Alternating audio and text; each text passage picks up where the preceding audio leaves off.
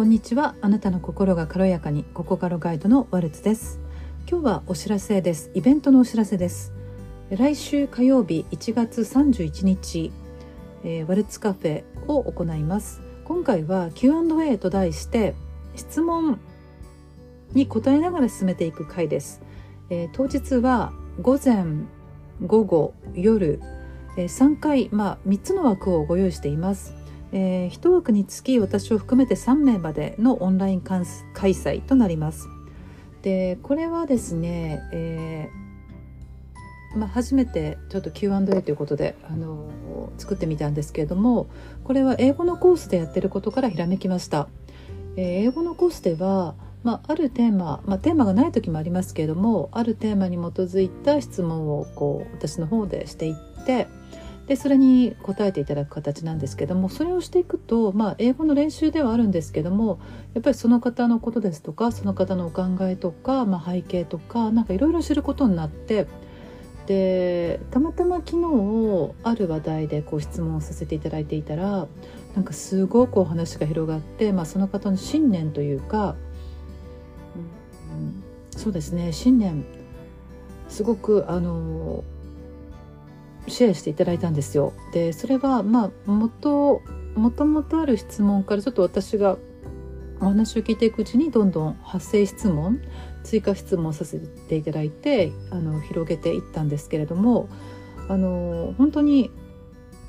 何て言うかな、これやる利点は2つあると思って、利点という言い方は良くないですね。まず1つはあまりに日常の普段の生活の中で質問を出されてパッと答えていくことってまずないと思うんですよ。でこれ私が英語の練習で、採用してって感じたことは、これをやっていくとすごく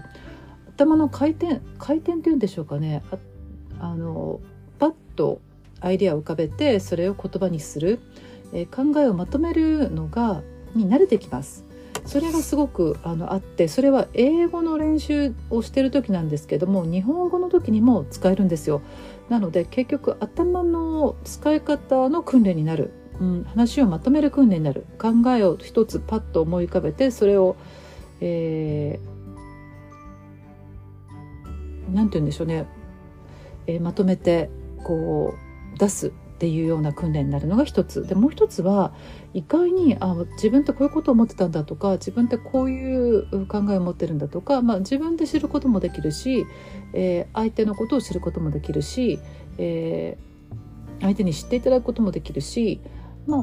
外な発見があるんではないかなと思うので、こういうことがあるかなと思って、今回取り入れてみました。で、当日どういう話題について話すかはまだ全く考えてません。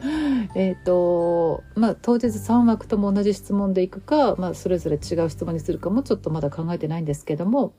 ひらめいたので早速イベント欄には載せてあります。お申し込みはイベント予約のページから、はい、お願いいたします。ちょっとやってみたいなと思われた方、ぜひお気軽にお申し込みください。お待ちしています。今日はお知らせでした。今日も皆様の心が軽やかでありますように。お聞きくださりありがとうございました。